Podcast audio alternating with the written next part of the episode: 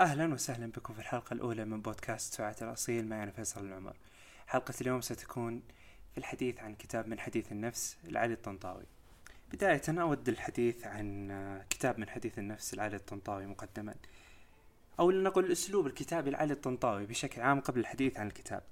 أسلوب الكتابي لعلي الطنطاوي في الغالب يعتمد على كونه يتكلم عن موضوع يهمك ولكن بأسلوب بسيط جدا وهذا ما تحتاجه في أغلب الكتب. أن أغلب الكتب لا يستطيع أن يحقق لك ما تحتاج من البساطة في الموضوع والسهولة في النقل تكون هناك مواضيع كبيرة جدا يصعب على الكاتب أن ينقلها بالطريقة البسيطة. الطريقة البسيطة تحدث عن اللغة السهلة. حتى في هذه الطبعة الموجودة معي آه كان يتكلم باللغة البسيطة وموجود في الأسفل تفسير لمعاني الكلمات التي يقولها علي الطنطاوي. مثلا هنا كان يقول قد بدلها برتوش المصور وفنه. رتوش صعب أن تجد كتاب كثر يستخدمون كلمة رتوش.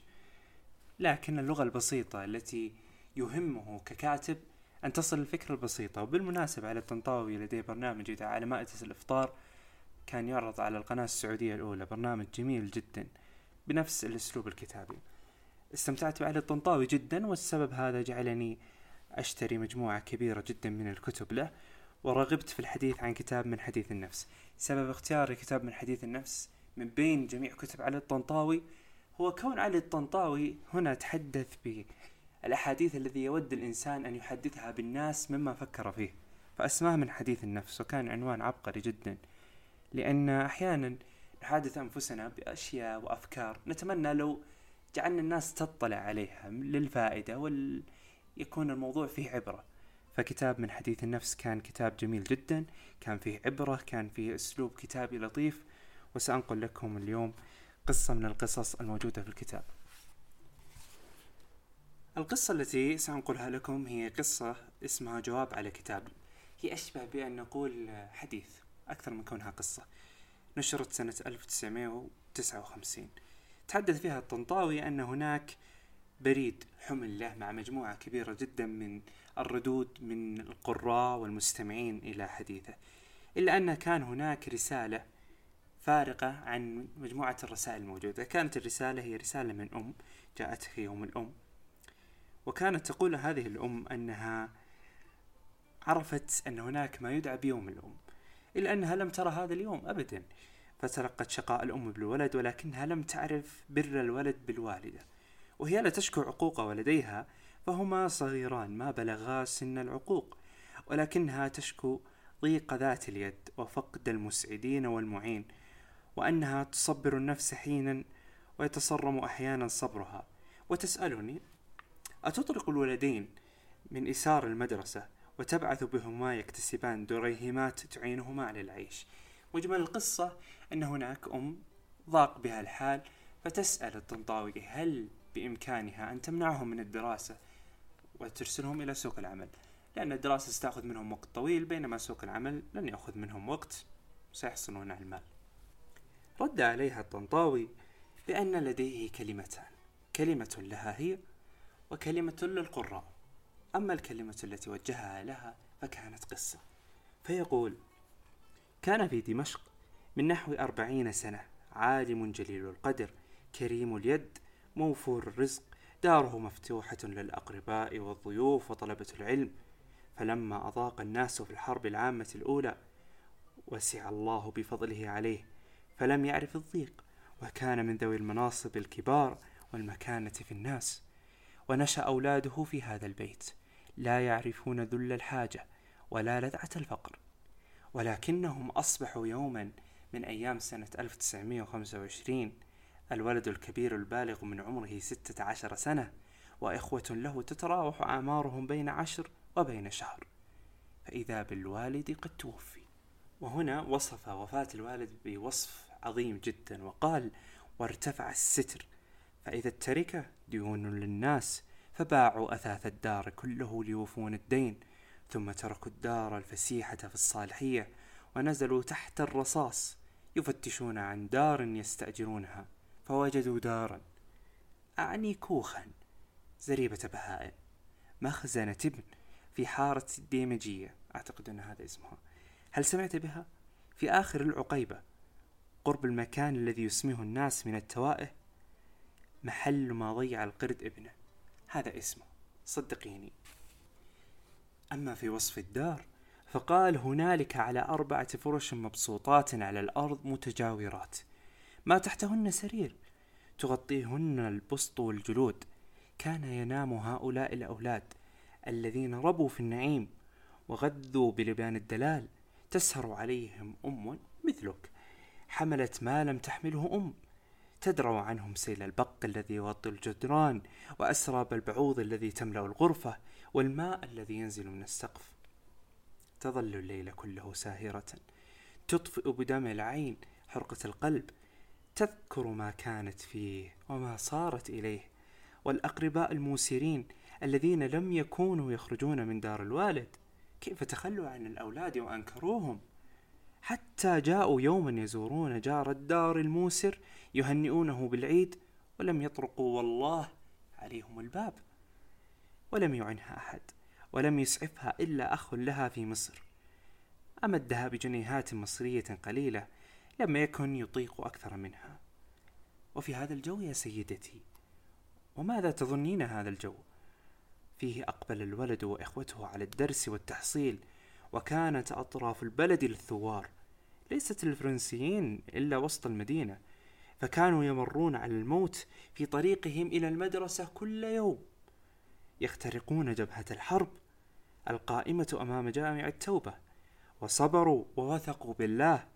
وأعانهم الله ووفقهم حتى صاروا. ماذا تقدرين أنهم صاروا الآن؟ صار الولد الثاني قاضيا وصار أديبا شاعرا والثالث أستاذا كبيرا في الجامعة وأول من حمل لقب دكتور في الرياضيات في سوريا. والرابع مدرسا موفقا وداعيا وأديبا. أما الولد الأكبر فلا أقول عنه شيئا لأن شهادتي فيه مردودة. فهو صديقي الذي لا أفارقه أبدا والذي أكون معه ليلي ونهاري وأراه كلما نظرت في المرآة وهو فوق ذلك يحمل اسما مثل اسمي. وما قصصت هذه القصة إلا تسلية لك وتهوينا عليك ولتوقني أنه ربما كان ينتظر ولديك هذين الذين لا يجدان الغذاء والكساء ينتظرهما مستقبلا يحسدهما عليه أبناء الأغنياء. وهنا تأتي قيمة قدمها الطنطاوي في فن المواساة وأحب أن أسميه فن المواساة. المواساة فن عظيم بالأدب. حينما تريد أن تواسي شخصا حاول أن تكون المواساة على قدر الألم الذي هو فيه. وإن أردت أن تضرب مثالا فاضرب مثالا مشابه لحالته. وإن أردت أن تضرب مثلا بنفسك فيجب عليك أن تكون مشابها للحالة التي يمر بها. فعلى سبيل المثال لا تصف لشخص ضاقت به الدنيا فقرا أنه سيخرج منه مثل طريقة خروجك من ألمك الجسدي من بعد عملية أو أيا كان. فهذان أمران ليسا متشابهان فلا يستويان أبدا. فنجد أن أحيانا بعض المواساة لا قيمة لها. فما قيمة أن تواسيني في أمر لم تمر به؟ فكيف بإمكاني أن أقتنع بتجربتك؟ فالمواساة أدب يجب حين تواسي شخص أن تواسيه بقصة مشابهة لقصته. مر الشخص الذي يشابه بها وتخرج من هذه القصة. فحاولوا دوما أن تواسوا بهذه الطريقة الصائبة. لا تواسوا بضرب أمثلة غير متشابهة أبدا. فربما تصيبون من هذا الشخص شيئا لم تريدوا أن تصيبوه. ربما تحبطوه. ربما تجعلونه يشعر بأنكم لا تهتمون به أبدا. فحاولوا أن تكون المواساة أدبا وفنا وتدركوا ما تقول له. لتخرجه مما هو فيه. أما الكلمة الثانية فكانت هي للقراء وهنا وصف القراء بوصف جميل قال الذين كانوا الليلة البارحة حينما أرعدت السماء وأبرقت ونزلت على الأرض كانوا على المقاعد المريحة في الغرف الدافئة فلم يعرفوا ما حال الفقراء في تلك الليلة. قال إني أقول لكم إن في البلد بين جيرانكم كثيرات من أمثال السيدة التي كتبت إلي وإن في البلد من يرتجف هذه الليلة من البرد. لا يلقى جمرة مشتعلة وإن هناك تلميذات وتلاميذ يقرؤون بعيون تزيغ من الجوع والقرب ويكتبون بأصابع محمرة من البرد. وإن في هؤلاء من لو أمد بالطعام واللباس وأعين على الدراسة لكان عبقريا تعتز بمثله الأوطان وتسمو الأمم. واذكروا أن بين أجراء الخبازين وصبية المحامين من خلق ليكون من كبار العلماء وأفراد النابغين ولكن الفقر عطل مواهبه وسد أمامه طريق النبوغ فلم يجد ذكاؤه مسربا يسرب منه إلا الإجرام. إن أكثر المجرمين الذين يسكنون السجون كانوا صبية أذكياء ولكن المجتمع قال لهم حرام عليكم الدرس والتحصيل لتكونوا من أفذاذ المثقفين. فكونوا إذن من أذكياء المجرمين. إن الذي ينفقه الأغنياء على الترف والسرف يكفي لتعليم كل ولد في البلدة وإطعام كل جائع وإسعاف كل فقير. إن عرسا واحدا من أعراس الموسرين الكبار تكفي نفقاته لإطعام عشر عائلات شهر كامل. وأنا لا أقول دعوا هذا كله فإنكم لن تفعلوا. ولكن اجعلوا من أموالكم نصيبا لهؤلاء المعذبين في الأرض. زكوا عن أموالكم فإنكم لا تدرون هل تدوم لكم أو تذهب عنكم. وإذا وثقتم ببقاء المال فهل تثقون ببقاء الصحة؟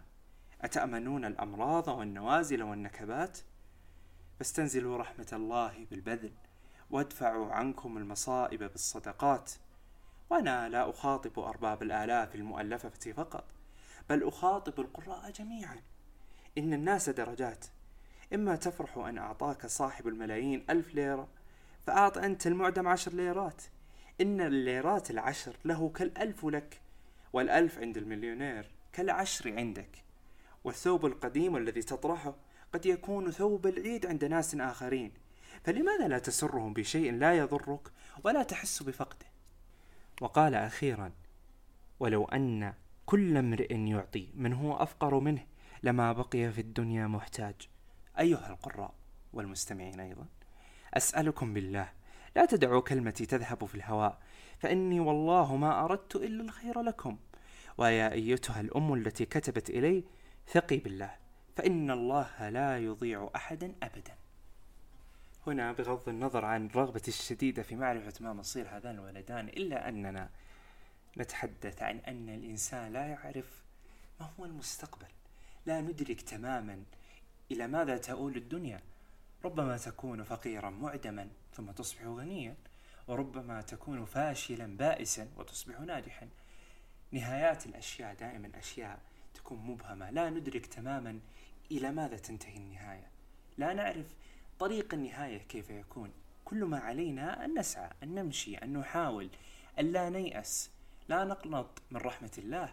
رحمة الله موجودة في كل مكان وندرك تماما أن الله يرعانا وأن الله يراقبنا وأن الله يساعدنا ومن توكل عليه فإنه يعينه. هذه قيمة التوكل. فتوكلوا على الله دوما ولا تيأسوا ولا تقنطوا. مهما حدث للإنسان من ظروف فإنها تحدث لكل البشر. إلا أن العبرة بالخواتيم. دائما حاول أن تكون النهاية جيدة مهما كان الواقع سيئا. حاول استمر في المحاولة فإن الله لا يضيع أجر العاملين. اعمل وادع واسع فإنك ستجد النهاية كما تريد. ذاك من حديث نفسي أنا وليس من حديث نفس الطنطاوي. إلا أن الأمر تشابه عليه.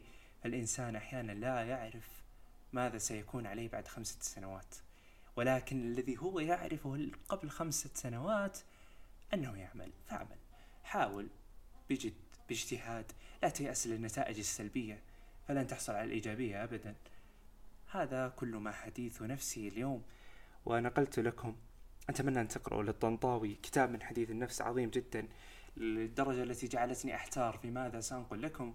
إلا أني نقلت هذه القصة لأنها قصة عظيمة. وتجعل الإنسان يفكر ألف مرة في أن ربما ما أنا عليه الآن لن يكون ما أنا عليه غدا حتى. فاستمروا في السعي واستمروا في العمل فإن الله لا ينسى إنسان.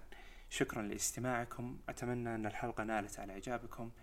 إذا كان هناك كتاب نال على إعجابك وتتمنى أن نشارك للناس في هذا البودكاست تفضل بزيارة الحساب على تويتر. شاركني الكتاب وأكون شاكر لك.